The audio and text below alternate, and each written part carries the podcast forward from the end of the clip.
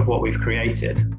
But it's definitely taken a huge amount of blood, sweat, and definitely some tears to get to where we are. And you definitely have those moments where you just think, why am I doing this? Like, I'm just killing myself, and why am I doing it? But then you have those times where you just think, wow, I get to be in control of my own destiny. Episode 41 and the watchword this week is mountain biking. This week's guest is the founder of Bike Park Wales, Martin Astley. Martin started mountain biking aged 11, and as you'll hear, his passion for it is all-consuming. His journey reflects why the podcast exists, his childhood passion, the deviation away from it due to the challenges of everyday life, but then a return to mountain biking and the planning and delivery of a huge project in the most dramatic fashion. Martin had an idea to build the first dedicated private mountain bike park in the UK, and 4 years later, Bike Park Wales opened their doors.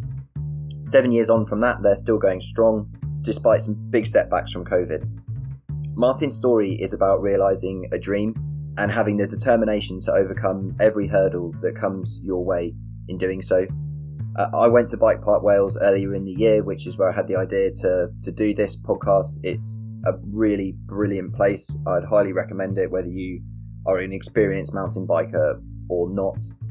But the story is relevant to any walk of life in terms of following your passion and dreaming big.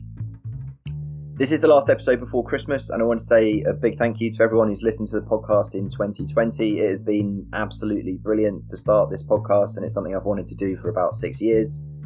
To realise, as with Martin, to realise an ambition that you've had for a long time is very rewarding. I've also recently received a few messages from people who are listening to the podcast episodes from the beginning, just as I have with my favourite podcast, so that's great to hear. And in these podcasts, we don't really talk about current affairs. The focus is on the person and their journey, the idea being that they're relevant to listen to whenever you listen to them. So thanks again to those who've got in touch. We've got some awesome guests in the pipeline for 2021, including a couple of well-known sports people, which is always exciting. So back to this episode, check out Bike Park Wales on Facebook and Instagram. You can also find the Watchword podcast on LinkedIn, Facebook and Instagram. If you enjoy the podcast, please leave a review on Apple Podcasts, as it makes a big difference. I'm Mark Thompson, this is the Watchword podcast, and the watchword this week is mountain biking. How are things at Bike Park Wales at the moment?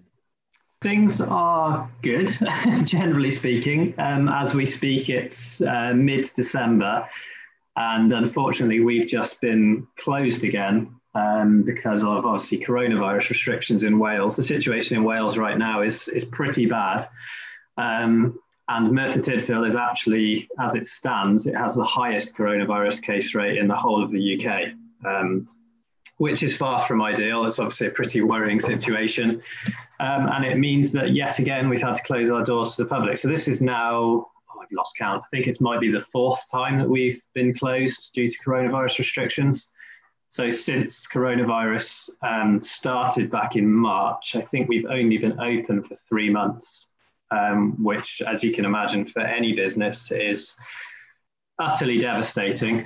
And it actually hit us at a really bad time as well, because we were right in the midst of a massive expansion and investment program at the business. So we were kind of hit when we were fairly vulnerable because we were spending significantly on the business. So it's been an incredibly tough year, but we're still standing. We will survive. And we just have to remember that it could be worse. So yeah, I guess that's a pretty good brief synopsis of where we are right now. What were you investing in? What projects were there? Was it to expand physically? What were you building?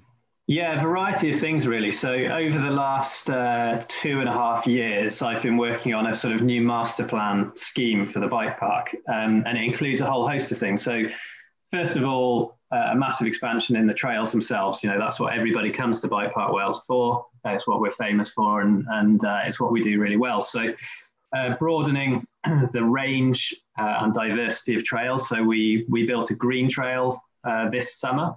It was due to launch in March, and we ended up not getting that open to the public until the end of July when we reopened. But that's our first beginner trail on the hill. So that's a really new thing for us. We've our concept for Bike Park Wales was always that it would be for everybody, not just for sort of elite or more extreme mountain bikers. We really wanted it to be, you know, we sort of say from serene to extreme. So we want people to be able to come to Bike Park Wales who have never been mountain biking before, and we can supply everything they need to try it for the first time. So they can turn up with no equipment, no experience. They just need to be physically fit and capable of riding a bike, you know, competently. And we can give them their first taste of the sport, which I think, as you know from personal experience, it's an amazing sport, and I love seeing those beginners come off the hill for the first time, because they're just buzzing. You know, you don't get anyone who comes off the hill from their first experience of mountain biking and they're just like, yeah, that was okay. You know, they're always just blown away by the sport and how fun it is. So it's been amazing to bring the sport to new people this summer. And that's kind of one part of our expansion plan. Obviously, we're investing in loads of new trails for more experienced riders as well. And we've got a really exciting project we'll be doing in the coming spring with Red Bull, which will be a sort of very elite level trail. So yeah, a bunch of development on the trail side, but then also as our business has grown over the years, we've sort of outgrown the facilities that were on the site. So everything from car parking to the size of the cafe and the bike shop, and bike rental has become really popular, and we operate it from a tiny little space within our workshop. So we designed a new, we're calling it a visitor welcome centre. So it's where everybody will go when they first arrive at the park, and they'll collect their day passes there, or bike hire will operate from there. And our beginner classes will sort of do a little pre-start session in a classroom that we've got in there as well. So we've got this great new building, which will be finished at the end of February now. We actually had to just down tools in March, because obviously everybody shut down and we had no idea what was going to happen. So we just had to sort of abandon the project. And we only picked up tools again on that about 3 weeks ago. So there's the new visitor welcome centre, a load of landscaping work. So we're making our patio much bigger and much nicer place to be, loads of tree planting, and hopefully some more car parking as well will all be done before the spring of 2021. So there's a lot going on and a lot of money being spent, which has been nerve-wracking to say the least during this time. And we're very fortunate to have a very supportive bank, basically. Because yeah, without them, we would certainly have been in trouble. But what's great is that we know we have a fantastic business, and we know that people want to come. So it's given us the courage to keep investing, even though we are going through this horrendous period of having no revenue whatsoever. And even for us to just stand still and do nothing, it's very expensive. You know, our business, even with the furlough scheme in place, it's very expensive for us to just tread water. But we've decided to be brave, we've decided to be confident in what we do, and we know that investing in the site is the right thing to do, and it will make it so much more enjoyable for our riders. So we decided to crack on and do it. Hopefully it was the right decision. Yeah, well, I mean, there are lots of questions that come to mind, but I guess for context, you started this business, and we're going to talk about that. And how it came about, because it's quite an achievement and quite a story. But you were one of the founders, and in terms of my experience there, I've been there once, and it was this year, and it genuinely is one of the best places I've ever been in the UK. So, and the comparison that I would make, and I guess it's only relevant to people who've been skiing or snowboarding, but it kind of had that feel about it for me. In terms of, you've got, well, firstly, how big is it geographically? Yeah, so the mountain which the bike park is on is almost 2,000 acres in size. So it's a huge mountain. It's roughly 500 meters high. But the bike park itself sort of inhabits, I'd say, probably 800 or 900 acres of that 2,000. So it's a really big area. It's one of the things that when people visit the bike park, they're always really surprised by how big it is. Because even if you go and visit the cafe and reception area, but you don't go onto the mountain, you don't get a feel for just how vast it is. We've got I think we've got 42 trails now. I think that adds up to 50 something kilometres of trails on the hill, all obviously completely purposefully designed for mountain biking. So yeah, it's pretty vast. And your analogy of a ski resort is kind of exactly what it's been modelled on. Rowan and I, so Rowan Sorrell, who was the co-founder of the business with myself, we had both sort of been travelling around the world, racing our bikes and riding our bikes. And we'd been to some of the best places in the world to ride mountain bikes. And we'd seen various different models of how mountain biking could be delivered to the public, you know, good and bad. And we both just kind of subconsciously really had been sort of ticking boxes, thinking what was good, what wasn't good. And we've applied that at Bike Park Wales. And what we did when we did it back in 2013 was utterly unique. Nobody had built a private mountain bike park of that scale anywhere in the world before. So it was a massive punt at the time that we did it, but we were really confident that it was a good business model. Yeah, fortunately, we were right. Yeah, well, so it's again, there's just lots to say, but I mean, geographically as well, it's only about an hour inside Wales from the sort of, if you enter from the south. Yeah, so that was critical as well, you know, when choosing the site location is obviously super important. And yeah, it's like an hour from Bristol, half an hour from Cardiff.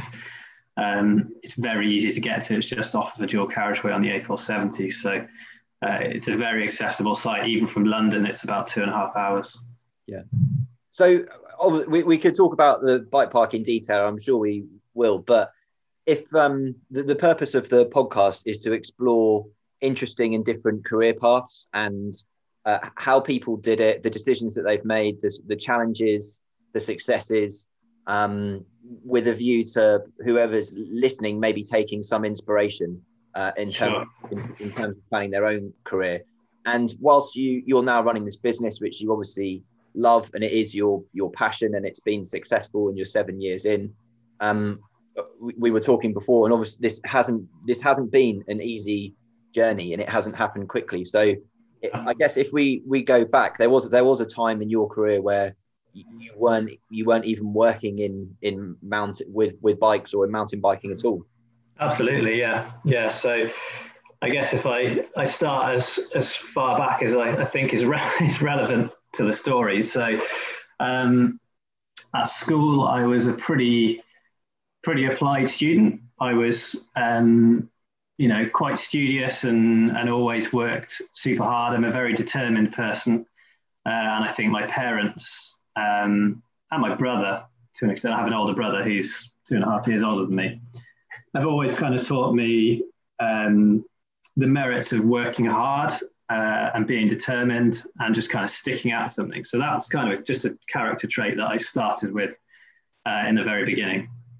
I went to university in Bristol and studied zoology, which seems completely random considering what I do now. But basically at school, I was really interested in biology, but not so much on the plant side. So dropped that and studied zoology, which I absolutely loved, was really passionate about. I'm very passionate about the environment. And a big part of that was driven by my course at university. During university, I've always been a really passionate mountain biker, it's important to say. So probably from the age of about 11, it's been just my life, basically. I've just loved it. It gives me, massive release. It gives me exercise. It's given me friends. It's given me my wife. It means everything to me. So all throughout, I've been riding my bike. And then post-university, a couple of my best friends and I decided to go and spend a year living in Canada. So we finished our degrees and packed off to go and live in Whistler in Canada for a year. We got work visas for a year and basically headed over there to have some fun for a year and just kind of get a job, whatever that ended up being, and just use that to survive and snowboard and ride our mountain bikes for a year. So we went over there and obviously had the time of our lives. But I got a lucky break actually just before we went to Whistler. I was working as a labourer on a building site immediately after uni in Bristol. And one of my best friends, Duncan Ferris, who now, he actually works as a trail builder at Bike Park Wales, he got a job building a mountain bike trail at Cwmcarn, which is quite near us at Bike Park Wales. And it was kind of one of the first official downhill tracks that was built in the UK. But anyway, he managed to get me a job helping him and the team there build this downhill track. So I got some experience of professional trail building. And actually, Rowan Sorrell was working on that job as well. So that's where Rowan and I met back in 2004, I think this was. So I only worked there for a few months and then disappeared off to Canada. Worked as a ski rep in the winter, which was horrendous. It's a really bad job there. But in the spring of that year, I was riding some dirt jumps in Whistler with a friend of mine, Tom Hay, who he now actually runs a trail building company in New Zealand. And we bumped into a young lad who was probably only 13 years old, maybe, and got chatting to him. And it turned out that he was the son of the guy who manages the bike park in Whistler. One thing led to another, and basically Tom and I ended up being awarded a contract to completely rebuild all the dirt jumps in Whistler, which was an amazing opportunity for us. It integrated us into the scene there really well. We got to know everybody. It was actually the best paid job I'd ever had at that time as well. And it was just amazing. I think we spent 6 or 8 weeks completely rebuilding the dirt jumps in Whistler in the springtime, and it was just awesome. And then that actually led to both Tom and I getting jobs working for Whistler Mountain Bike Park as part of the trail crew there that summer. And we both worked there. Again, a great job, and gave us loads and loads of experience. And one of the really exciting things we did there was that Whistler it often did collaborations with professional mountain bike riders and some of the big mountain bike movies to build sort of features to put in the mountain bike films. And because Tom and I were kind of the jump building specialists in the team, we basically got seconded to work with the film crews for most of the end of the summer, actually. And we were building just these crazy features, jumps in and out of dump trucks and across river canyons and all sorts of stuff. So we had a great time doing that. We got to travel a bit. We flew down to California to do some filming down there as well. And then that kind of all came to an end in the end of that summer after our year when our visas ended, and I came back to the UK. And that was kind of a big moment of having to decide where my life was going to go, really, at that point. I'd obviously tasted, you know, what it could be like to live my passion, and I just loved it. You know, I wanted more than anything. I just wanted to work in mountain biking and be doing something that I loved. But at the same time, at the back of my mind, I don't know whether it was, I felt slightly guilty maybe that I'd been to university and I'd been given all this knowledge. And because of my degree being zoology, I felt like it could achieve something, you know, to help with the environment crisis. And I think I felt a bit of a duty to give it a go and to pursue a career in ecology. So when I came back to the UK, I had nothing. You know, I went back to living with my parents. I had no money, no prospects. So I just needed to start from scratch. I spent a while contacting mountain bike parks around the world, in South America and all over the place, to see if they were interested in taking me on, and it basically just didn't work out. So I then thought, okay, well, let's start applying for proper jobs. I ended up working in Starbucks for a couple of weeks. And then I received an email from a chap called Dominic Hogg, who runs an amazing company called Unomia in Bristol, and they are waste management consultants. So a really inspirational company who have lobbied and worked with local authorities to completely redesign the way that we do recycling in the UK. Basically, I ended up getting taken on by them to work as a junior consultant and worked on some really interesting projects where we were redesigning recycling systems for local authorities. But I worked there, I guess it was about a year I worked there. And they were fantastic, a brilliant company. And I felt like what I was doing was very meaningful. But I specifically remember the moment that I decided that I needed to make a change. I remember sitting in their office and I was doing some computer simulation modeling of a recycling system.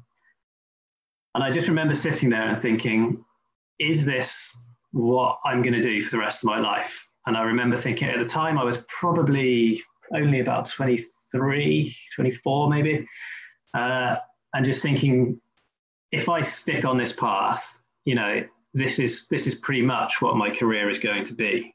And do I really feel like that's going to make me happy?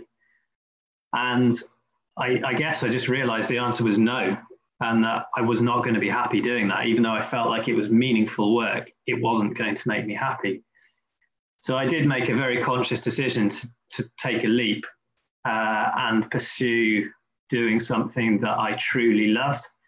So I remember the email that I sent. So I'd made a few contacts when I was living in Canada, and one of them was with the mountain bike brand Kona. And I decided that they'd be a great foot in the door. So I sent an email to a guy who I'd met there who has an amazing name. He's called Dick Cox. And I sent Dick an email, and I remember in the email it said, I will do anything you want me to. I told him I would plunge his toilets if that's what he needed. But that I wanted a career in mountain biking and I'd do anything to get it. And I got really lucky, and Dick got back to me and said, okay, well, we need somebody to come to Canada and to run our demo tour for us. So basically driving all over Canada with a fleet of mountain bikes, stopping at, you know, all the best riding destinations and working with bike shops to get customers on bikes, you know, just get them stoked and try and sell some bikes. So obviously I bit his arm off. I quit my job. I packed everything up and I moved out to Canada again. Arrived there, it was pretty hilarious. I basically was given the keys to a big truck and a massive trailer. I'd never driven with a trailer before. I had about 40 bikes in it, and then had to drive straight onto a ferry through downtown Vancouver to Vancouver Island and start this 3-month tour completely on my own. Each stop I worked out, I would hook up with a local bike shop, and I would live in the house of the owner, and just did this 3-month magical tour around Canada. And I just got to ride at all of the sort of dream destinations across Canada. It was an amazing job. It was pretty lonely at times because I was young and just kind of traveling around and meeting people, but it was amazing. And I generally only worked at the weekend. So I'd have Monday to Friday to basically ride my bike, and I'd have a chaperone at every stop to show me the best trails in each location. So it was a pretty good time. That was only a short contract. So I actually ended up having to come back to England because I didn't have a work visa that permitted me to stay any longer. And when I got back, I ended up getting a job managing a mountain bike brand, and kind of one thing led to another where I had multiple jobs in mountain biking, generally in kind of marketing and brand management, but with some really good brands, and had some great fun. But that first job in the UK I had was for a company called Iron Horse, which at the time was kind of like the brand to be seen on.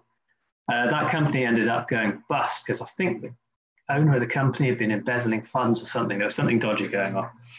Anyway, I didn't actually lose that job. The company asked me to move to Eastbourne to go and do another job for them, which I did for a couple of weeks and just hated it. I was just kind of too far from the trails. It just wasn't right. So again, I ended up quitting my job with nothing to go to. Worth noting at this point that my wife, Anna, who was my girlfriend back then, she obviously was super supportive of all of this, which made it much easier. And then I ended up coming back to Bristol and working in a bike shop. And that was where the Bike Park Wales story kind of began for me, because I was working in this bike shop, and although it was fun and it was a decent job, it was not what I felt that I was capable of achieving, and it was not my career dream, really. So while I was at the bike shop, it was probably a really good thing that happened to me, because I was at this bike shop and I just wasn't where I wanted to be as a person. So it forced me to reassess where I wanted to go and what I wanted to do, and to stop and think about what it was that I really did want to do. And I realized that what I really loved doing was the sort of the true mountain biking side of mountain biking. So not necessarily like selling a bike or selling a product, but creating somewhere for people to ride, you know, building trails and creating this vision. So I ended up, I was driving home from Afan in Wales from a bike ride one day, coming along the M4 corridor back to Bristol. And it was almost an epiphany. I just remember thinking, why hasn't anyone built a proper mountain bike park in the UK? You know, this had been simmering away, and Rowan and I had kind of discussed this concept over the years to an extent, but not fully formed. And I remember driving home just thinking, I just can't believe nobody's done this. And if I don't do this, someone else is going to do it.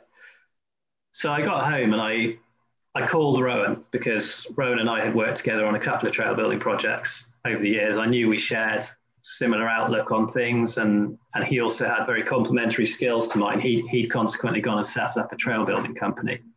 So I kind of had the marketing and branding and commercial experience, and Rowan had the expertise in trails and land management and in health and safety as well.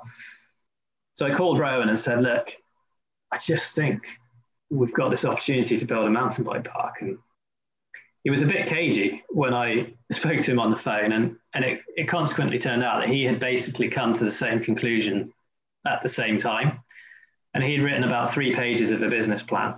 So we got together in his kitchen shortly after that and decided to give it a go. And that was kind of the start of Bike Park Wales.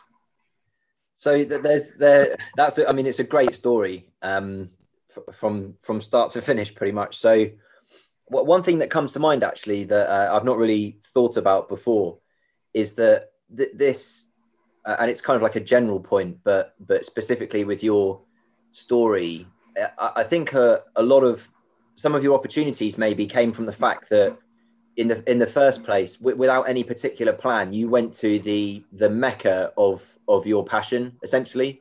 So yeah. you went there with your friends to live and to work and to work to sort of, you know, survive and fund yourself whilst you're out there.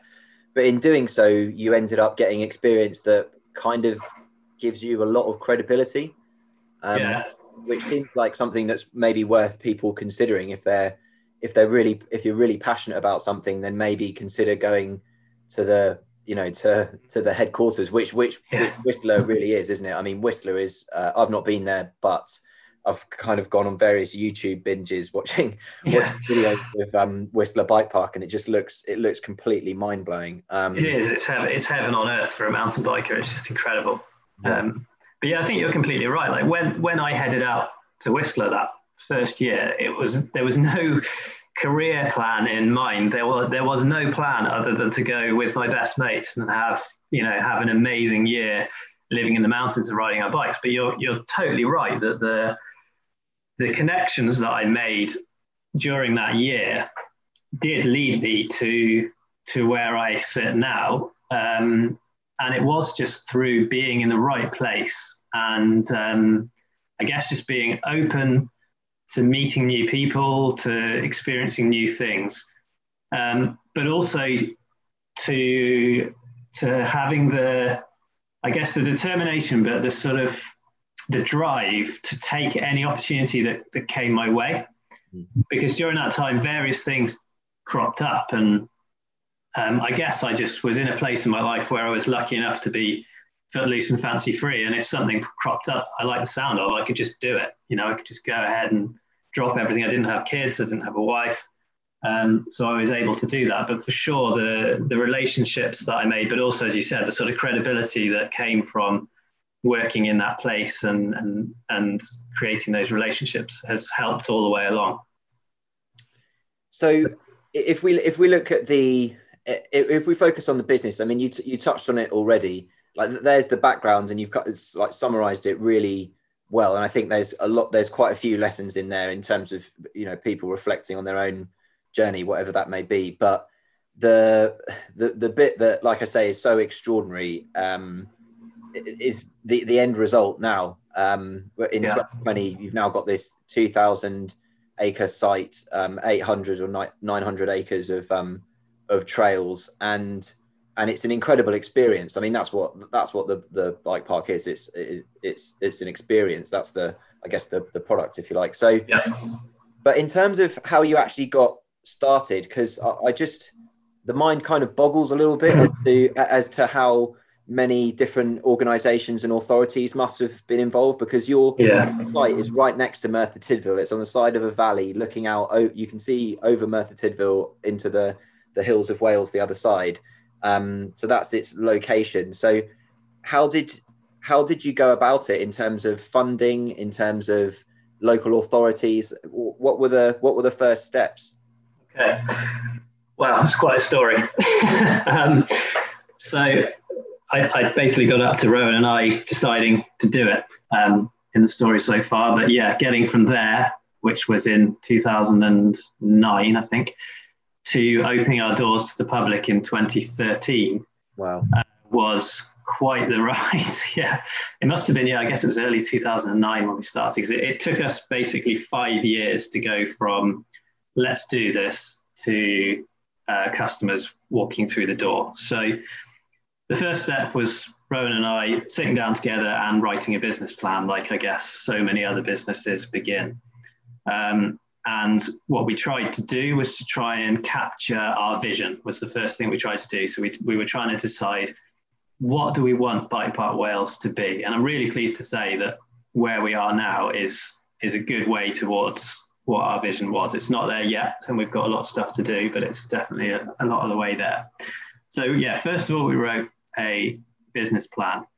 And then the obvious question that came next was, where is this going to be? And we knew South Wales was where we wanted it to be, because it's got great geography, it's got good access, and there's a whole host of other reasons why it's a good place to do it. So we thought it's as simple as Google Maps. You start on Google Maps and you look at all of the sites that have the right topography, enough elevation, good access. And then you kind of whittle it down and you think, right, well, who owns the land that these sites are on? And it was pretty much all of them were owned by what was at the time Forestry Commission Wales. It's now Natural Resources Wales. So the obvious step was to make an approach to them and say, right, we've got this idea and we would need your land to do it. So that's basically what we did. Rowan and I went to Asda and bought some shirts and off we went to the Forestry Commission offices. You know, we were in our early 20s still at the time, and we pitched our idea to a room full of people who at the time appeared very old and wise and very serious.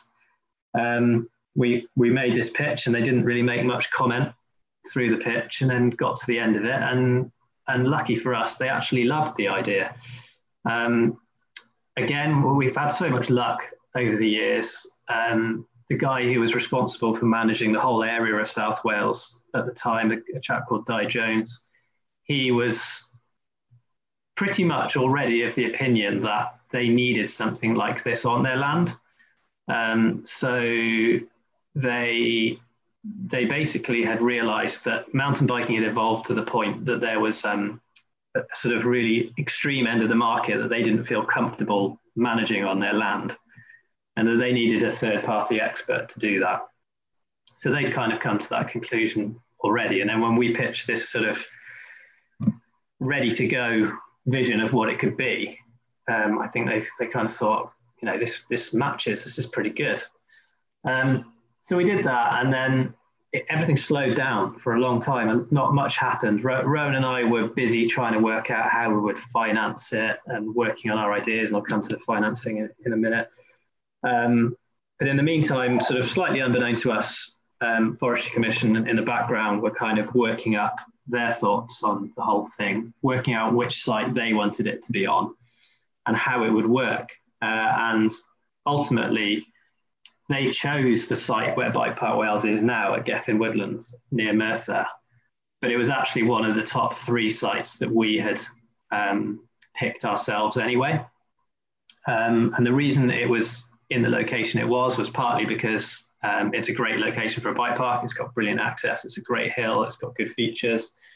It also fit within their estate and their plans, but also there was a large European Development Fund available to back development of mountain biking in South Wales as a whole. It was a huge fund. I think it was a £5 million fund in total. And they spent money at most of the South Wales mountain biking sites at Afan, Cwmcarn, Bike Park Wales, and a few others. And £1 million from that grant was available to put towards the Bike Park Wales project. Wow. But because of that, they couldn't just hand us £1 million and the site. It's not that easy. So they had to go through a procurement process. So they basically took the concept of having a private mountain bike park at Gethin Woodlands, and they had to publicise it and invite companies to come and tender for the opportunity to develop the trails and operate the business. So we obviously were shitting ourselves. We thought, well, we're never going to win this. You know, we're a couple of 25-year-olds with no experience of having done this before. And the rumours that were coming through the woodwork were that some of the companies that are involved with the development of Whistler were going to be putting a bid in, that there was some large Saudi backer that was wanting to put a chairlift on the hill. And we're just thinking, we just haven't got the scale, the money, or the experience to win this. But we felt that it was our vision, and we desperately wanted to do it. So of course we weren't going to give up. We were going to go ahead and put a tender in. But we definitely did not feel like it was a surefire thing that we were going to win this. In fact, we thought it was a long shot. So we went through this tender process, which took more than a year. It was really painful. And it had various rounds of interviews. You had to pitch your sort of commercial offer to them in terms of what you were willing to pay to use the site. It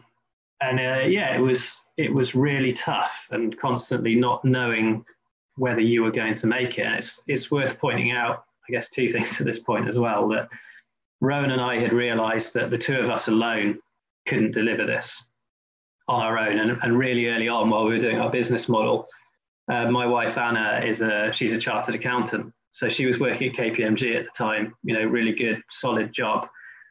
And I just asked her to do some financial modelling for us for the business plan at the beginning. But that soon morphed into basically her continually doing stuff for us for free financially. But I think when she was doing the modelling, she thought, you guys have got a really good business plan here. And she basically wanted to invest in the business. So we're not talking great sums here, but what she managed to scrape together behind the sofa. So she invested in the business at that point, and kind of came and officially became part of the team. And then simultaneously, Rowan's wife, Liz, who was a quantity surveyor, also wanted to get involved. So we brought Liz into the team, and obviously we were going to have a big construction project coming too. So her skills were going to be really useful.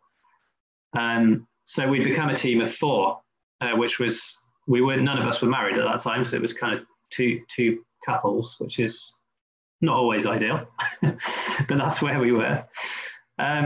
So we put this team together to do it. So we had a little bit more help to make it happen, but we all had full-time jobs at this point. So Anna was still at KPMG. I, at this point, was working for a company called Hotlines as their marketing manager for a whole host of mountain bike brands.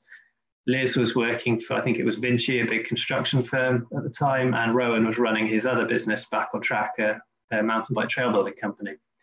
So we all had really full-on jobs. You know, we were all working 50, 60-hour weeks in our normal jobs, and we were doing this completely on the side. So I remember the house I was living in when we were doing this, and I just remember being in this little box office room for hours and hours, just being in there in the dark all the time, every night, just working on Bike Park Wales, and like having to run out at lunchtime and take secret phone calls from the bank that we were hoping to borrow money from, and just having to do all of this on the side. And it was the same for all of us. You know, we were working our asses off in our real jobs and then trying to win this massive tender at the same time.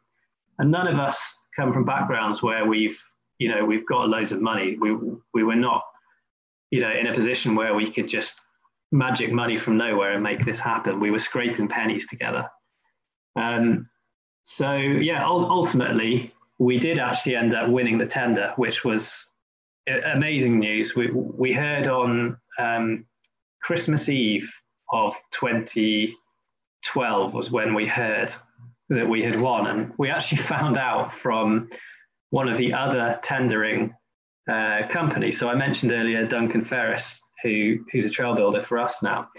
He was actually working for a different company building trails at the time, and he was part of one of the other bids. He was on their, I think, on their books as their trail builder, and I think I just got a text message from him saying, "Oh, I hear congratulations are in order," and I was like, "What? I don't know what you're talking about." I checked my email, and in there was this email confirming that we had won the tender. And yeah, I just remember that moment. We were at my in-laws at the time and getting champagne out, and it was mixed emotions. It was partly like, "Oh my God, we've won this. It's actually going to happen," and partly like, "Oh my God, we've actually got to do this now." So it was really mixed feelings. And I'll be honest, there was a part of me that thought, "God, do I really want to take this on? Do I really want to do this?" So yeah, we won that tender, and then we had to make it a reality. So we had to raise the funds, and the way that we did that was we approached it's a bank, but it's like a government-backed bank. I think it's now called the Development Bank for Wales. It was called Finance Wales then. And we borrowed an ungodly amount of money from them at a very high interest rate. And again, we had an amazing stroke of luck. A mountain bike centre near where I live in the Forest of Dean, Pedal a Bike Away, had come onto the market for sale at this time as a sort of going concern as a business. And a local chap called Ian Officer, he had bought Pedal a Bike Away, and Pedal a Bike Away was a business that I'd grown up with. I grew up around the Forest of Dean, and I'd been riding there since I was about 9. So it's a business that's really close to me. And when Ian bought the business, we got to know him. Ian had previously been at PGL Holidays. He was their operations director, so they run outdoor activity holidays for children. And he had basically, the company had been sold, and you know, he'd done pretty well out of it. So he'd bought Pedal a Bike Away. We got to know him. And Rowan and I just thought, this guy's got some money. He's interested in mountain bikes. Let's just pitch to him and see if he's interested. So we did, and we went in and met Ian, presented our concept, and he loved it. And he just thought, yep, I'm keen to get involved in that. So Ian came on board as a shareholder in the business. So he took an equity stake, and he also loaned us some money as well. And he joined us and became the chairman of our board. So he was the chairman of the company for the first 5 years, 4 or 5 years. So our story of how we financed the business was really different to a lot of businesses. Like, it's finding money is not easy, but I guess it was proof of how good our idea was that we never got turned down. We only asked 2 people to borrow money, and they both said yes. So we were either really lucky or it was a really good idea, and I'm not quite sure which one it is. So that's kind of how we financed it. We all put everything we had personally into it. And so, you know, my wife and I only bought a house a couple of years ago because we just literally emptied the pennies we had and put everything into the company. So we threw everything on the line to make it happen. So by that point, we'd financed it. We'd won the tender to make it real. And then we just had to deliver it. So again, we were all working full time at this point. We employed Back on Track, Rowan's company, to come in and build the trails. So we broke ground on the site in, I think, January of 2013. So they came on while it was snowing and ice and just the worst conditions to be building trails in. And he had to deliver the biggest trail building project of his whole life in 6 months. So him and his team were on the hill building the trails. Liz and Anna were focusing predominantly on building the visitor centre. So it was all from scratch. There was nothing there. You know, there was just basically some old car parks when we arrived. We had to go through tender processes to choose contractors to build stuff. I mean, the number of nightmares we had, the quotes that came back for our first round when we tried to find someone to build the visitor centre were 3 times our budget. The grant money that had been awarded to us had an end date, so it had to be spent by a certain date, and it was really short because the tender process had taken so long, it had squeezed the build into a really tiny window. So we were under massive pressure and just everything was going wrong. You know, like tracks were coming off diggers, they were getting stuck in the mud. We were having tender prices come back at 3 times what they were supposed to be. We couldn't get any more money, so we were, you know, we were bound to the budget that we had. We had very little money, and our projections were showing that with the day we opened, we would basically have nothing. It was that tight that, you know, even buying stationery had to be really controlled. So the build process for all of us was really stressful, whilst managing other jobs as well. So still, I think the first one of us to leave their job was Anna. So she left KPMG, but she only left about maybe 3 months before we opened to the public. And I think Liz left her job like a month before we opened to the public. I continued to work full-time in another job until 3 years ago from now. And Rowan still runs Back on Track. So, you know, as I said before, we weren't in a position to just like quit our jobs and focus on Bike Park Wales fully at all. So it was hard. So Martin, did you just say you worked in another job until 3 years ago? Yeah, yeah. There's often a view that I see on the internet of people at Bike Park Wales is this crazy magic money tree, but that's unfortunately not quite the reality. I was working in a full-time job until 3 years ago, and I was doing. You know, I'm a director on Bike Park Wales, strategic, commercial. I was doing all the marketing until 4 years ago when we hired a marketing manager. I think it was 4 years ago. So we have literally worked ourselves to the bone for 10 years now, you know, doing jobs on the side of Bike Park Wales as well. Fortunately now the business has got to the position where I now do it full time as my only job. But it's taken a long time to do that. And it is one of those things where it takes passion. You know, you've got to love what you're doing in order to dedicate. We have dedicated our lives to it for 10 years. You know, it really has ruled our lives. It's, you know, there's been years where we've not been able to go on holiday. You know, we've not bought a house. We delayed getting married. Like, you know, absolutely everything has been put on hold for this business. And that is because we are so passionate about it. And, it's our life's work, really. You know, we're really proud of it, and it has become this amazing thing. You know, unfortunately, coronavirus has hit us pretty hard, and we had to lose 9 staff members over the summer because we've been closed for so long.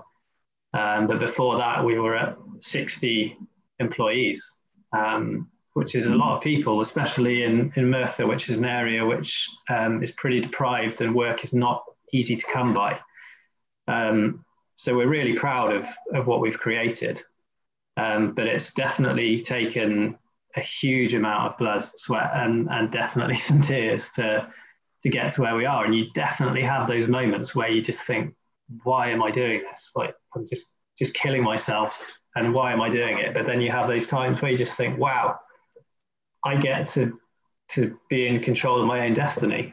You know, I get to choose what happens next with the company. That's the bit that excites me the most, is just kind of sitting there and thinking, right, what's the next thing we should be doing? What would make this place even better? And having that freedom to do that is amazing. And it's one of the things that drove me to go down this, was that I'd never liked somebody else being in control of my destiny. I never liked that a boss could determine how many hours I worked, where I went, what I did, how much I earned. I just never liked somebody controlling my destiny, and that's no longer the case. Well, yeah, and I mean, you mentioned about how challenging the journey's been, but that's what makes it maybe all the more rewarding, and also a great story for people to listen to. And in terms of people thinking that it's, or assuming that it's a money tree, I mean, I can kind of see why they would make that assumption, because like I said before, it's an experience, yeah. And it's a really good one. Like we said before, that's comparable to a ski resort, which is a massive compliment, I would say, because a ski resort, in terms of the level of excitement that you feel when you're there at the bottom of the mountain, and you've got all of these trails, all of these pistes or whatever to go and have fun in, you can get a very similar feeling to that by driving to Merthyr Tydfil. And who would have thought it? And the reason that it feels like it should be making a lot of money is because of the quality of the experience. I think that maybe why people make that assumption. Yeah, that's good to hear. And I think that is kind of the feedback I get, is that because it's very professionally run, and we don't cut corners and we do things properly. I think, I don't know, people seem to have this concept that it's sort of got money flushing through its veins, but the reality is that if you do things properly, and you have a full-time medic on site, and you follow all of the health and safety protocols, etc. It's super expensive to run as a business. And I think a lot of people do sums on the back of a fag packet and say, all right, well, they're selling this many tickets at this price, they're making this much money. But yeah, when you actually add in the costs of running the place, it's not quite what people think. If you were talking to you came to this conclusion and made the decision pretty early on. I would say quite enlightened at 23 or 24 to ask the question: if I do this for my whole career, is it going to make me happy?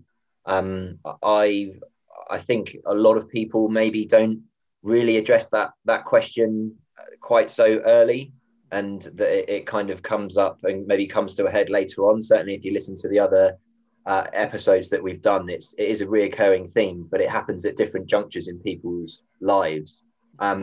So maybe it's a difficult question for you because you did make that decision quite early, or have that realization. But what advice would you give, your former self, or someone who is doing something that they're not completely sure about, or wondering, what direction their career might go in?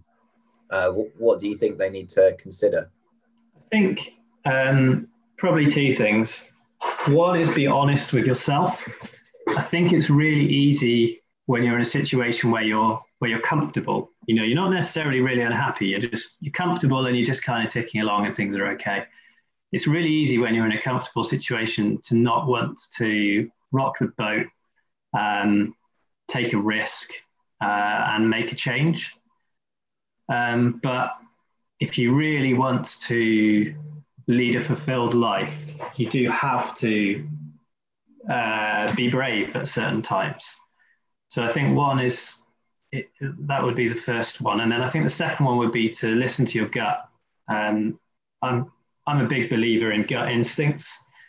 And I think if your gut is telling you that something is the right path to take, or the right thing to do, then I would generally go with it, because you can analyze things as much as you want and make a SWOT analysis and this, that, and the other.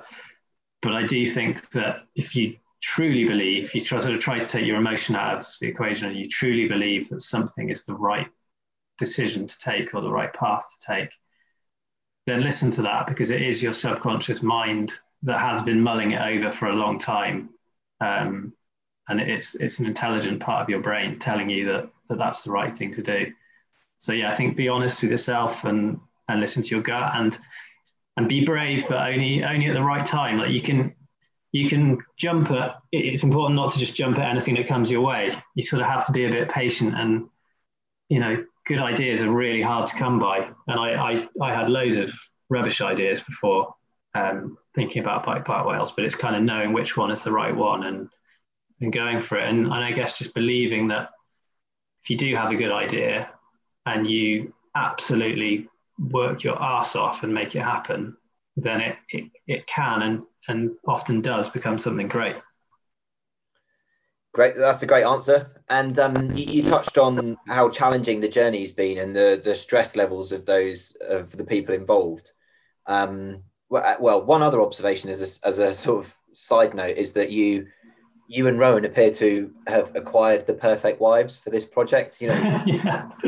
a chartered accountant and a quantity surveyor. Yeah. When you're digging up however many hundred thousands of tons to build a.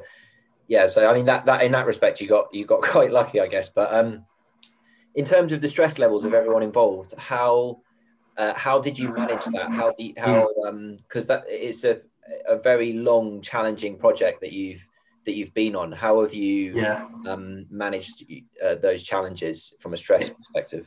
It's been, for me personally, it's been probably the hardest aspect of the whole thing. Like I'm not an expert in dealing with stress. Anna is my wife, is much better than I am at dealing with stress, and it definitely at times it's really, really got to me. You know, when it's just all you're thinking about is work, and it's kind of eating you up, and you've got quite a lot of worries on your mind.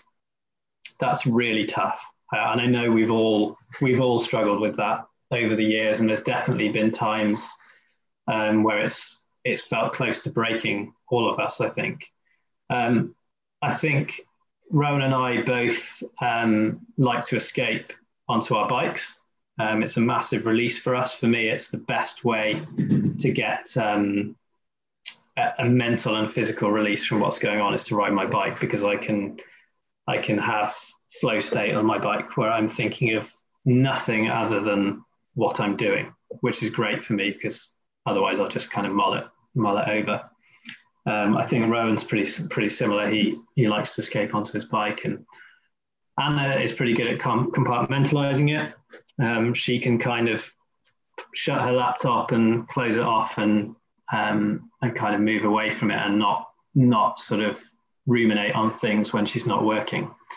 So I think that's how she deals with it. And I know Liz has taken up running and triathlon and other things as well. Liz isn't working in the business anymore. Anna and Liz both took a step back 3 years ago to pursue other interests, really. I think we as a business kind of wanted to keep pushing forwards, and we needed to bring some new and fresh skill into the board at that point. So we made that decision. Anna tried to take a step back, but we needed her too much. So she is in the business again at the moment.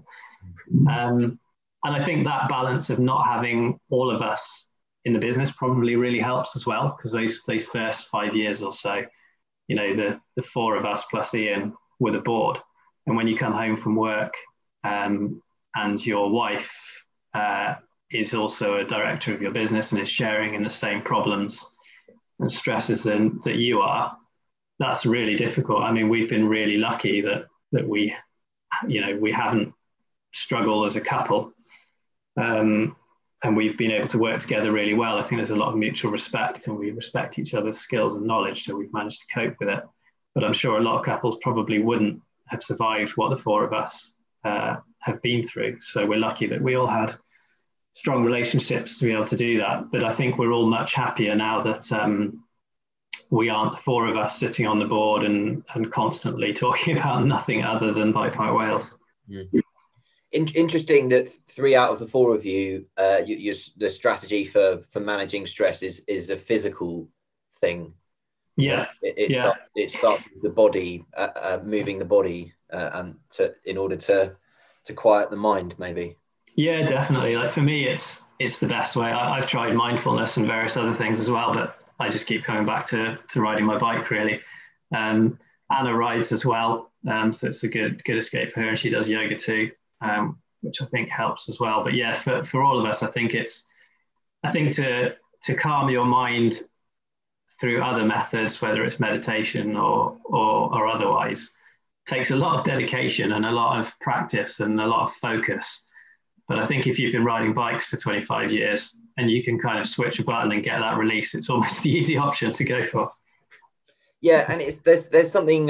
It's one of my sort of favourite subjects in terms of movement, like and doing the kind of things we're talking about. And it could be anything, whether it's going for a walk, doing a gym session, doing press-ups and sit-ups in your house. It doesn't really matter.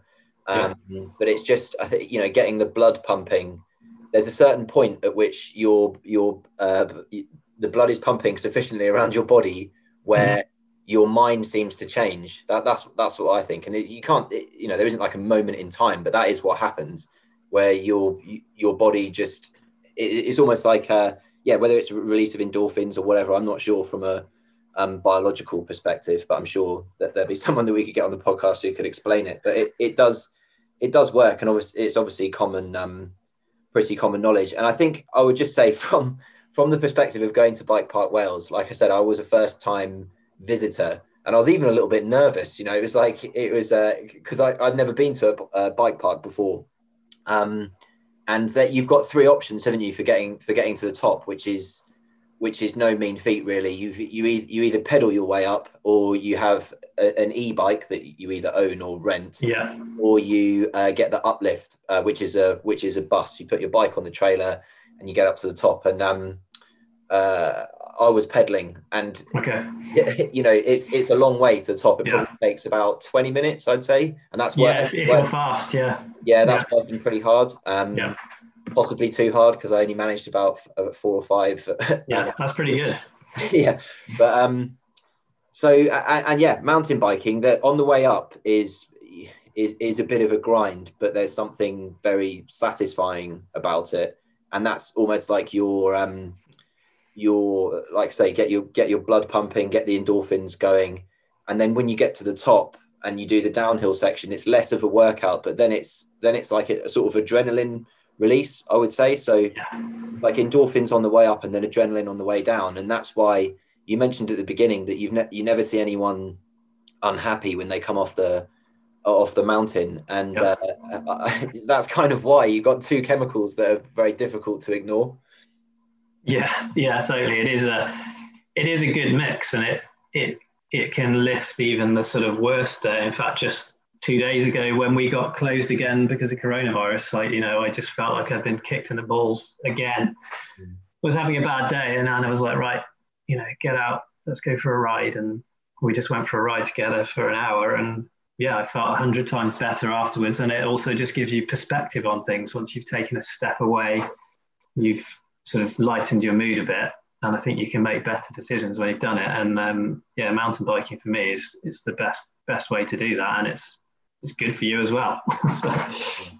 Without a doubt. And I guess in terms of anyone who's listening who's not been there, whether you're an experienced mountain biker, then obviously you definitely would want to go. And if you're a beginner, I would strongly recommend it too, because the trails start at, in terms of the level of difficulty, anyone who could ride a bike could do the easiest trail, in my opinion. Within reason, right through to trails that just look completely mind-boggling, where there's 30-40 foot jumps, some pretty big jumps, which there's just something there for everyone. And I would strongly recommend it. So that's great, Martin, thanks a lot for your time. If people want to keep up with you or keep up with the bike park, what's the best way for them to do that?